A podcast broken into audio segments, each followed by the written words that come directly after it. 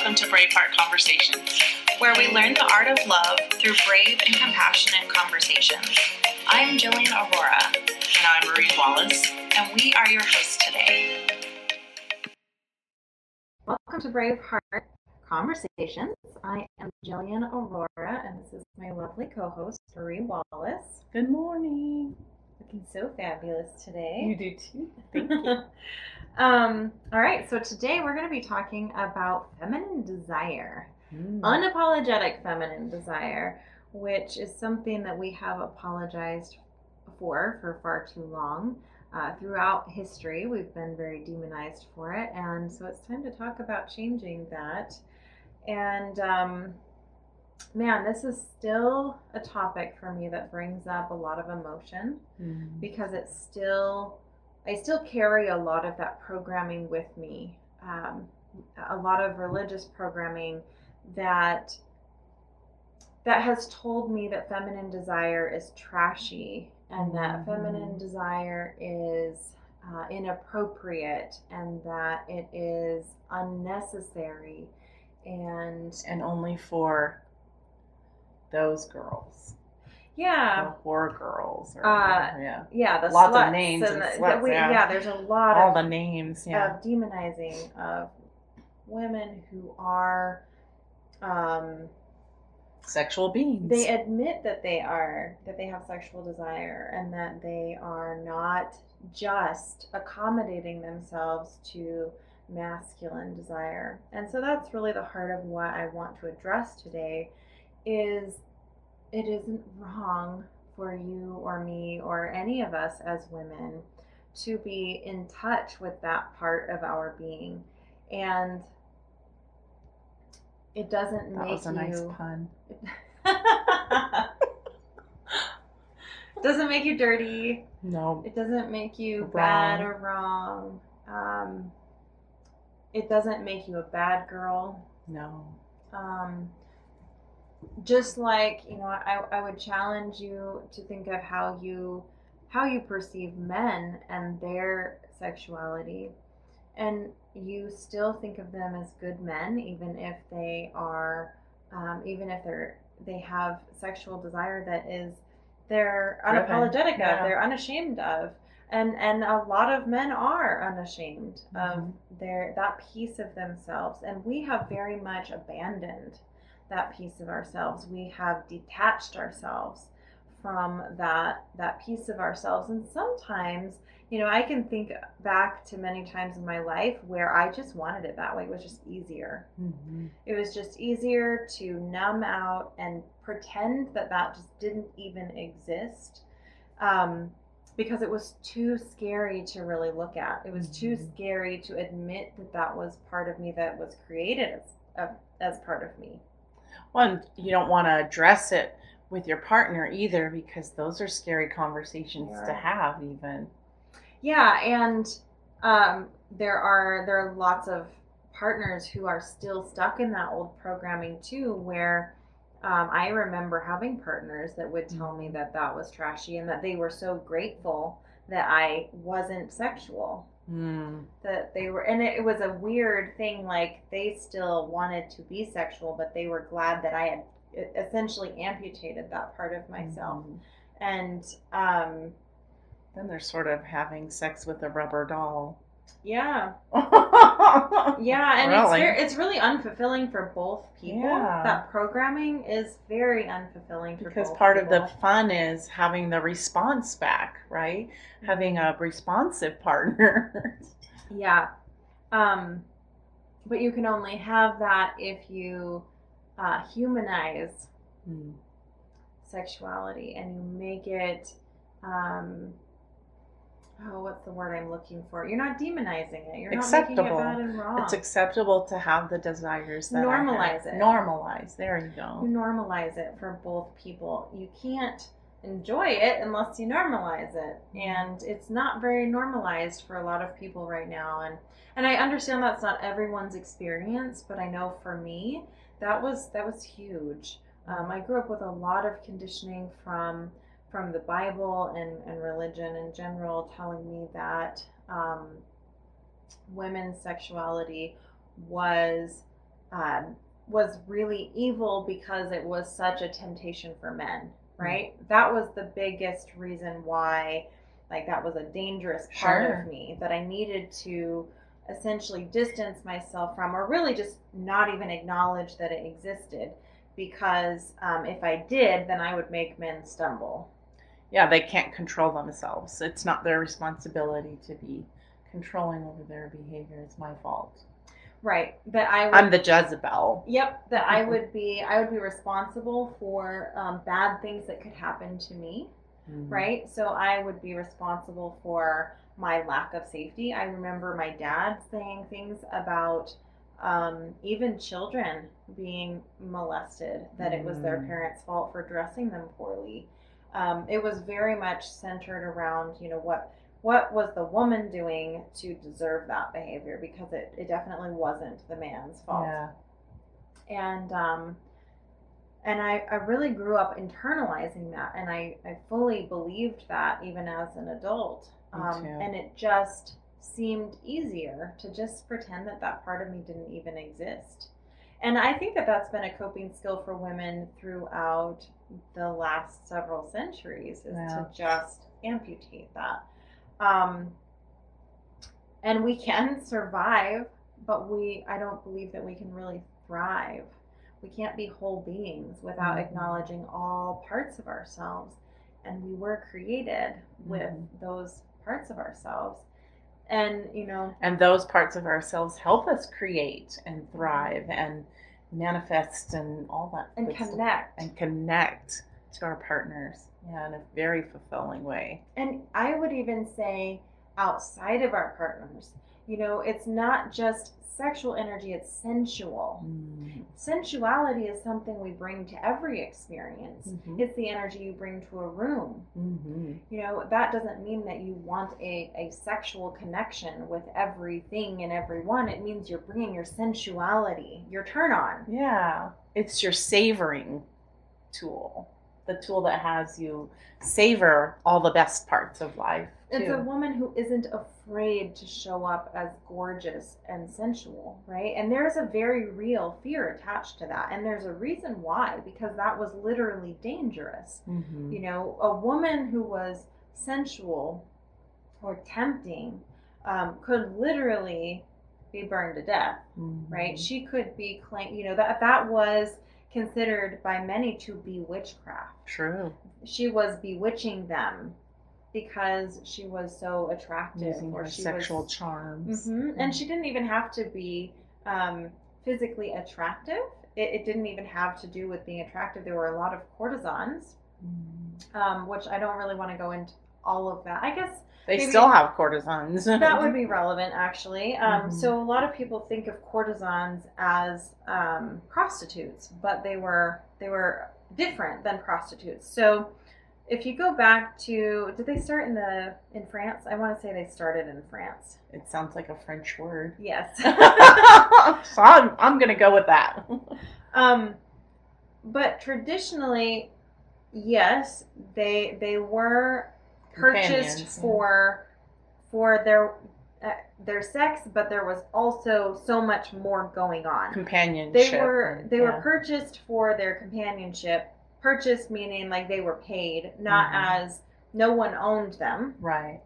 they were not owned they owned themselves but people could pay them to have their company hmm and um, and their attention and they were they trained themselves to be tapped into pleasure so they knew how to um, eat in a seductive way they knew how Mhm. to play with color and to play with clothing and to enjoy all of the elements of life another thing that was really distinct about courtesans is they could own property when no other woman could and they could learn hmm when no other woman could. So they had access to libraries and education where at the time no woman was allowed to have those things. Yeah. So the courtesans were a really interesting uh, separation from women at that time. They were very highly educated. They could hold conversations with men that were intellectual. They and- knew all the arts, dancing and singing and all the like you said the seductive ways. Of, yeah. yeah. And they were one of the few women who could actually own, um, they could be wealthy of their own right, not because they were married to someone, but because of themselves. Um, so they were just, they're an interesting pocket Hmm. of women, but they're they're known mainly now. Looking back, they're just labeled prostitutes. Yeah. Um, but I, I just I find them fascinating in so many ways because they did have so many more rights than what uh, what women of that time were given. And I think that them being tapped into so many, like all of the elements of femininity, really, Mhm. um, pleasure in every way, not just a sexual way, but every way. The Mhm. courtesans were um, were vastly powerful. They were tapped into their their All feminine your power, senses, yeah. and courtesans at at one point were heavily persecuted and burned at the stake and hanged and and all of the things because they were said to have been practicing witchcraft that they had bewitched all of these men that they were using supernatural yeah. powers yes they were mesmerizing but the thing is i really believe that every woman has those powers and Mhm. it's not that it's you know some some crazy you know Superpower. powers it's, it's literally the divine power that is every woman's right Mhm. When she is her whole self when she is unapologetically her whole self but we have been taught to cut off parts of ourselves in order to survive and not that every woman needs to go out and be a courtesan but we can Embrace your desires. Embrace that part of you. Yeah. we can learn so many things, so many rich elements from the courtesans or, you know, other powerful women women in history that have not been forced to cut off parts of themselves in order to survive. Um, so, you know, digging into our own past, our own uh, conditioning, whether it's religious or cultural or, or whatever your own experience was, understanding why you were taught about your sexuality that the way that you were. And and if you were taught that it was something beautiful and something to be embraced or if it was something to shy away from if it was something dangerous Hold are- back. yeah those are all important introspective questions. Um, to know ourselves to know you know where are we coming from and what healing needs to be done. Because if you believe like i do that we were created perfectly there's no mistakes there is no um, there's no reason that we need to demonize our uh, sexual desires any more than any other desires um, we we don't have to limit ourselves because we're we're women. We don't have to cater to men's sexuality. We don't have to um, Suppress ours. yeah, we don't have to suppress or deny those desires. Um, Marie, I'm I've told a lot of, of storytelling so far. Are there some like elements of of passion and sexuality and, and unpacking this topic that's relevant to you? I know that we grew up in similar ways. Yeah. Do you want to share some of that? Well, very similar to you. Um, so, we- well, withhold you. You had to withhold your desires or anything until you were married, and then it was like all of a sudden, okay, Yeah. right. But even then, I felt suppressed because um, it's you've been conditioned so long. No, no, no, no, no, and then you don't really know what to do with some of those desires and things that you have, or your partner doesn't honor um, that you have those desires, or and they're not met. Um, one, I wouldn't ask for what I wanted. Two, it was also taboo to explore your own sexuality, your own desires, and so. Um, although I think I was very rebellious in some of that early on, just to be honest with you on that. But but I do remember actually feeling that I wasn't supposed to have these desires and I did feel wrong for that and and there were times when I go when I am exploring where I go I'm not supposed to this is this is wrong and so make, I'd be ashamed or feel bad um, and then there were other times that I wasn't but yeah just all that conditioning of yeah it's okay for him to have all these desires for him to um, just ravage you ravage you, ravage you, and you had no say in it. And and you could. There were several of those kinds of situations where I felt like I wasn't. It wasn't okay for me to reciprocate. Although you do hear those little things that they want, you know, you to be, you know, this way as a wife, and then you know, crazy um, in the bedroom kind of thing. And and I go, well, like so is it only acceptable here? Do you know what I mean? Just all those little things that they say that aren't okay, or certain ways you could express yourself sexually, but other ones were taboo. And I, I like the word amputation because that is what it feels like that you're really cutting off a whole part of yourself that you don't get to access.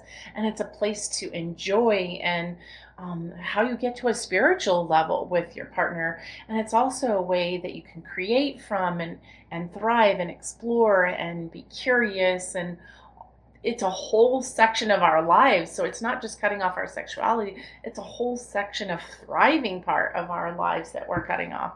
So there you go. That's my little two cents, but.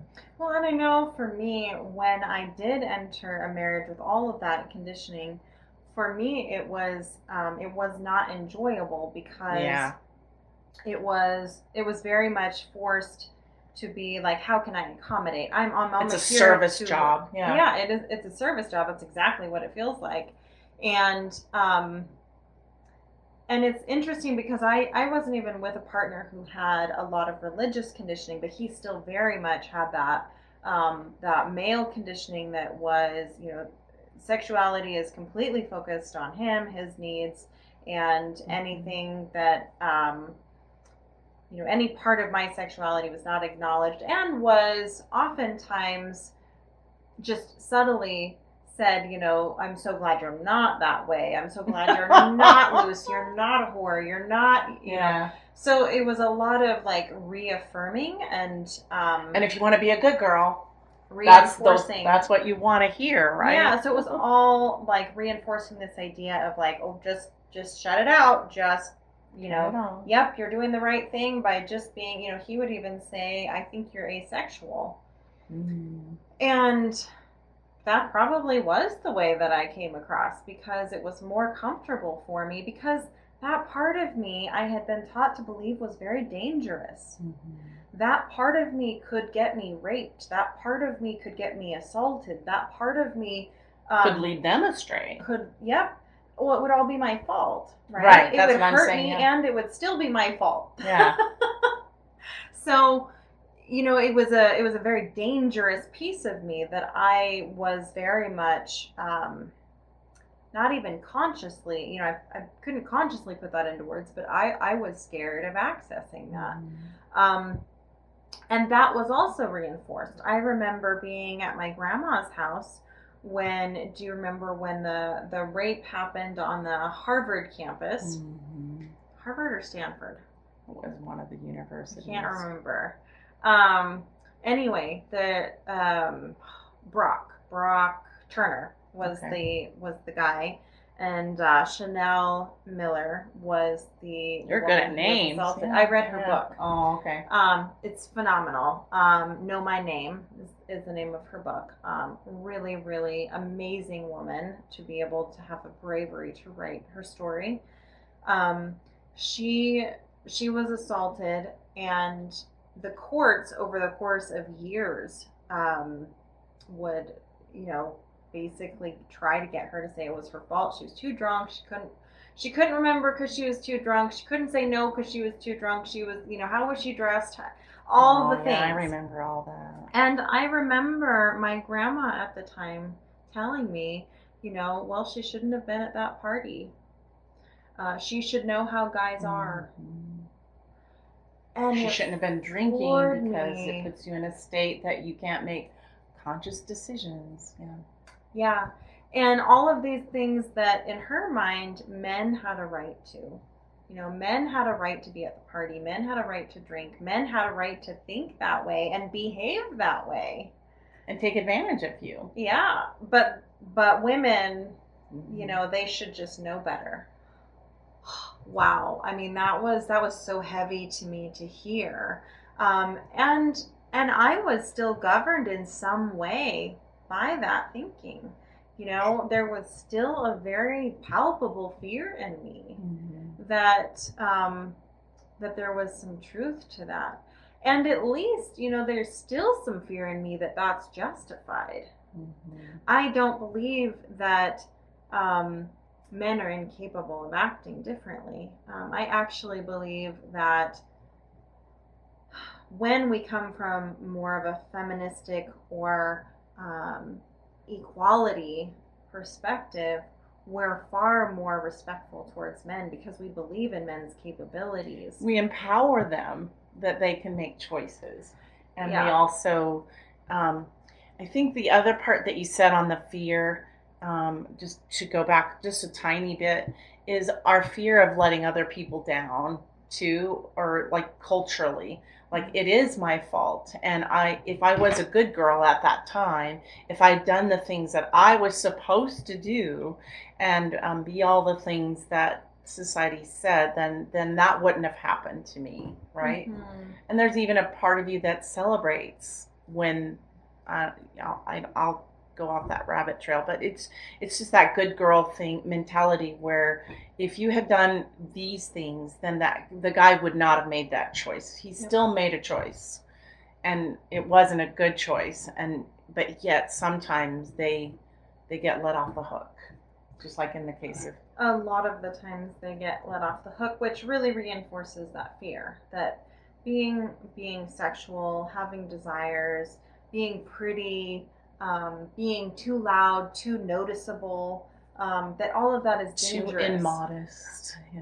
yeah that that's dangerous Mhm. and um, so you know knowing that that is reinforced by our culture and then also you know for those of us who came from a religious background that was heavily infor- uh, influenced by religion um, then we get to be even more aware of how that conditioning is actually um, reinforcing the idea that we need to amputate that part of Yeah. ourselves and to not access that part and to not be fully um, embodied and to be whole because as a whole being we're not cutting off any part of ourselves. And we don't have to and we don't have to apologize for being our whole being how we were created. Um, one of the things i learned i think it was from naomi wolf's book vagina um, I, I want to say it was in that book that every mammal, uh, every female mammal is created with a clitoris. Yeah. And I, I was like, wow, that's that's just it's really interesting to me. Those are things facts that we don't often have. Yeah, and obviously it's there for a reason. It doesn't have any other function except for pleasure. pleasure, Exactly. female pleasure. and um, and, and so how how interesting that you know we we have all been created with the ability to have pleasure and to have been told for so long that it's wrong for us to access pleasure or to want it. Um, how sad. And you know i'm looking at the book right now on my shelf um, the witch's hammer. And that book was created um, as a guide to identifying witches and burning them and hanging them, uh, murdering them, torturing them.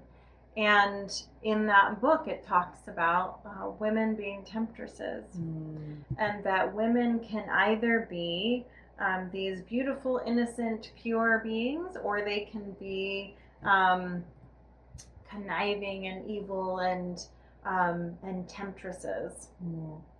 And bewitching of men and lead them down, you know, terrible paths.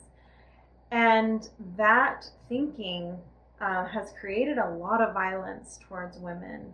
It's created a, a massive amount of violence towards women because we have we have been told basically to survive what do you need to be you need to be innocent and pure and um, and not intelligent don't do any of your own thinking be obedient um, and that was literally survival you know you don't want to be uh, burned at the stake and Yeah. choking on smoke then you do what you're told and you She Um, has a amputate soul's lineage. Pauline says soul's lineage, time, lifetimes, parallel lives affecting today.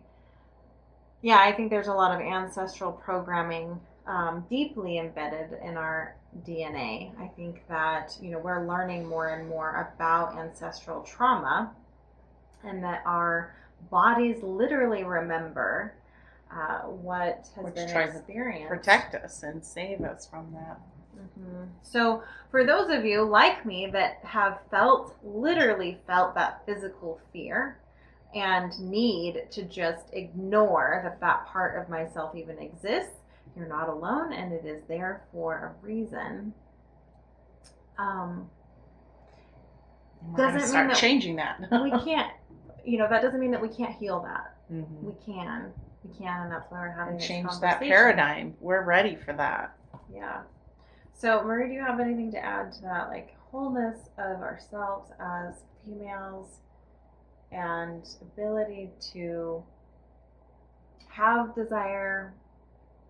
I just I just to go on the other side of that and just to remind people like embracing that part of ourselves is just so important in our wholeness but also as that um, as we were talking about a little bit earlier it's the thriving part of us. It's the part that gets us excited in in the moment. It's the part of us that we really get to savor and relish the beauty that this life has to offer and if we can change that paradigm, then we have access to a whole new playground of fun and creation and sensuality and enjoyment, uh, you know, for ourselves and for our partners. And so yeah, I just want to say that, which actually ultimately saves the world because then the world is a happier place yeah, and going deeper into it. I, I I think especially you know the mothers out there who have daughters, yeah. you know, modeling to them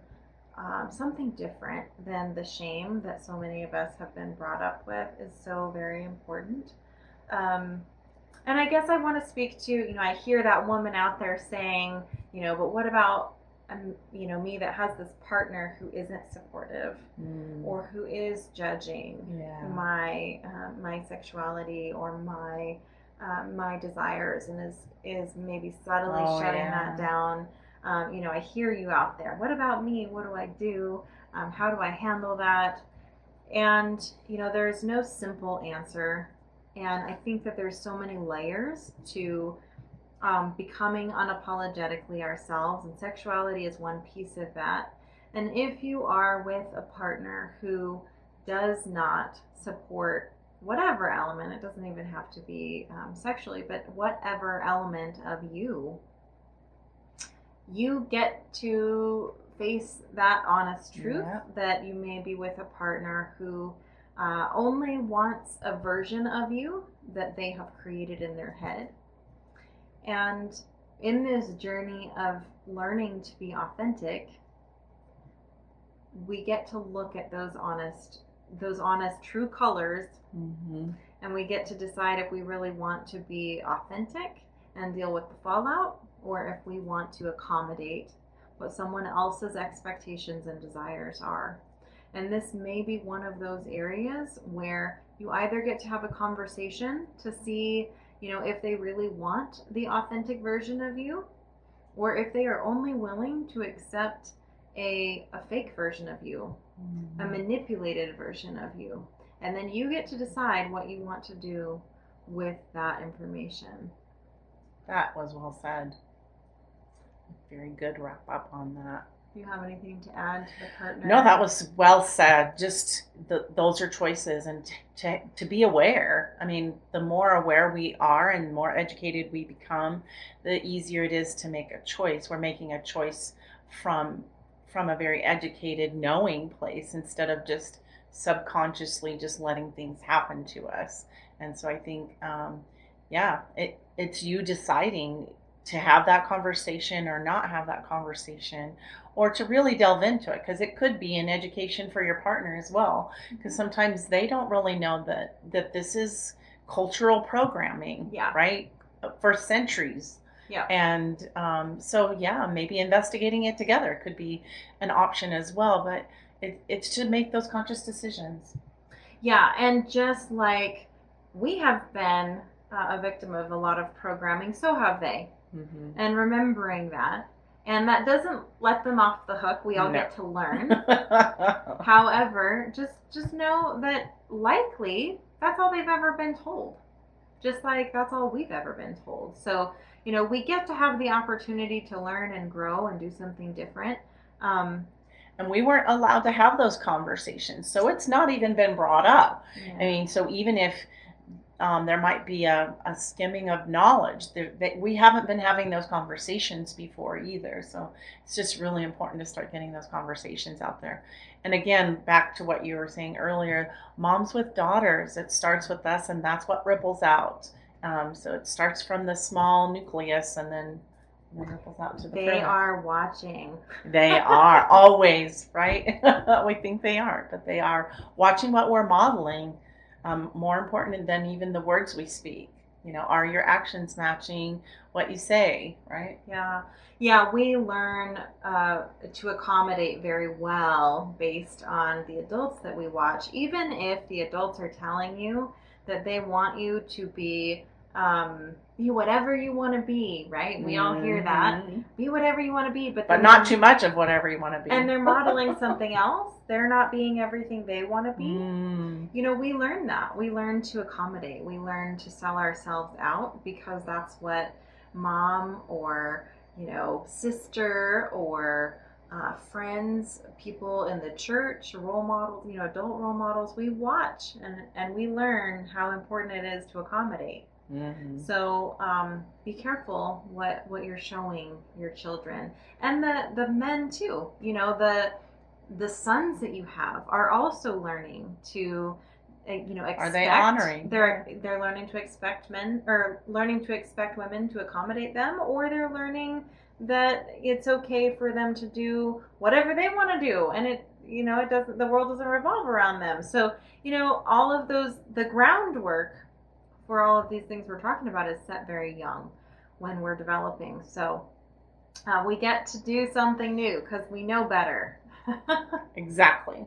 so, Well, any anything more to add to that juicy conversation? All right, thank you so much for being here with us. This has been a hard conversation to have this whole month. I know for me has been challenging because this is so different than what I came from, and it still holds its its discomfort.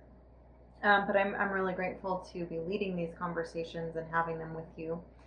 So, um, if you have any questions for us or anything to add to this discussion, feel free to email us. You're welcome to do that anonymously, anonymously, or you can do that through our Facebook group. You're welcome to start uh, discussions there or um, comment on videos. Uh, you can email me specifically at defytheaverage at gmail.com or Marie. Marie at mariesgold.com. Yeah, we, we welcome those conversations. They may be edgy, but we welcome them. Yeah, absolutely. That's the only way the world's going to change. Yep. So please email us if you if you have any feedback for us. You can also find us on any of the different podcasting platforms. Uh, you can find the podcast on my website if you go to jillianaurora.com. You can find us on iTunes, Spotify, Podbean. Um, next week we are going to be talking about patriarchy. Masculine, defi- defining masculinity. Defining masculinity, thank you. Yes, we're going to be talking about healthy masculinity and uh, what what all masculinity is made up of because I think there's a lot of confusion out there about it. So please join us for that. We also have a retreat. We have a retreat coming up that we've been really terrible about announcing. So here we are. Um, if you are interested in more of these sorts of discussions, specifically around the power of the feminine and unpacking some of the um, shadowy, dark, violent um, history that we have come through and how we are rebuilding ourselves, how, how we are rebuilding the goddess in us. I would love for you to check out our retreat, Warrior Goddess. It's going to be happening in the fall, in September. And there's some great reconnecting spiritually with ourselves and the divine. So there's some other yummy, good, juicy things that we get to do. And just being in community together so that you feel like you're not doing this journey alone is really nice. Yeah, Mm. yeah. So please, We'll put a link in our. in the Yeah. comments, Yes. yep. We'll put a link in the comments, but absolutely check us out and see if it resonates for you. Marie is going to be leading us in a lot of the prayers and rituals, the spiritual um, connections, and then I'm going to be leading us through some of the deeper, darker uh, areas of history and um, and some of the more uh, analytical, I guess, is my uh, my wheelhouse. uh, We're a good skills. dynamic duo, let me tell you. Yeah, yeah. Marie's gonna give you some softness, and then I'm gonna I'm gonna We beat need you up both. a little bit. we need both.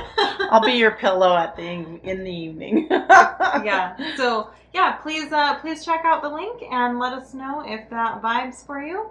With that, I hope you all have a fabulous week, and we will see you next Thursday. Bye bye. Bye bye, everyone.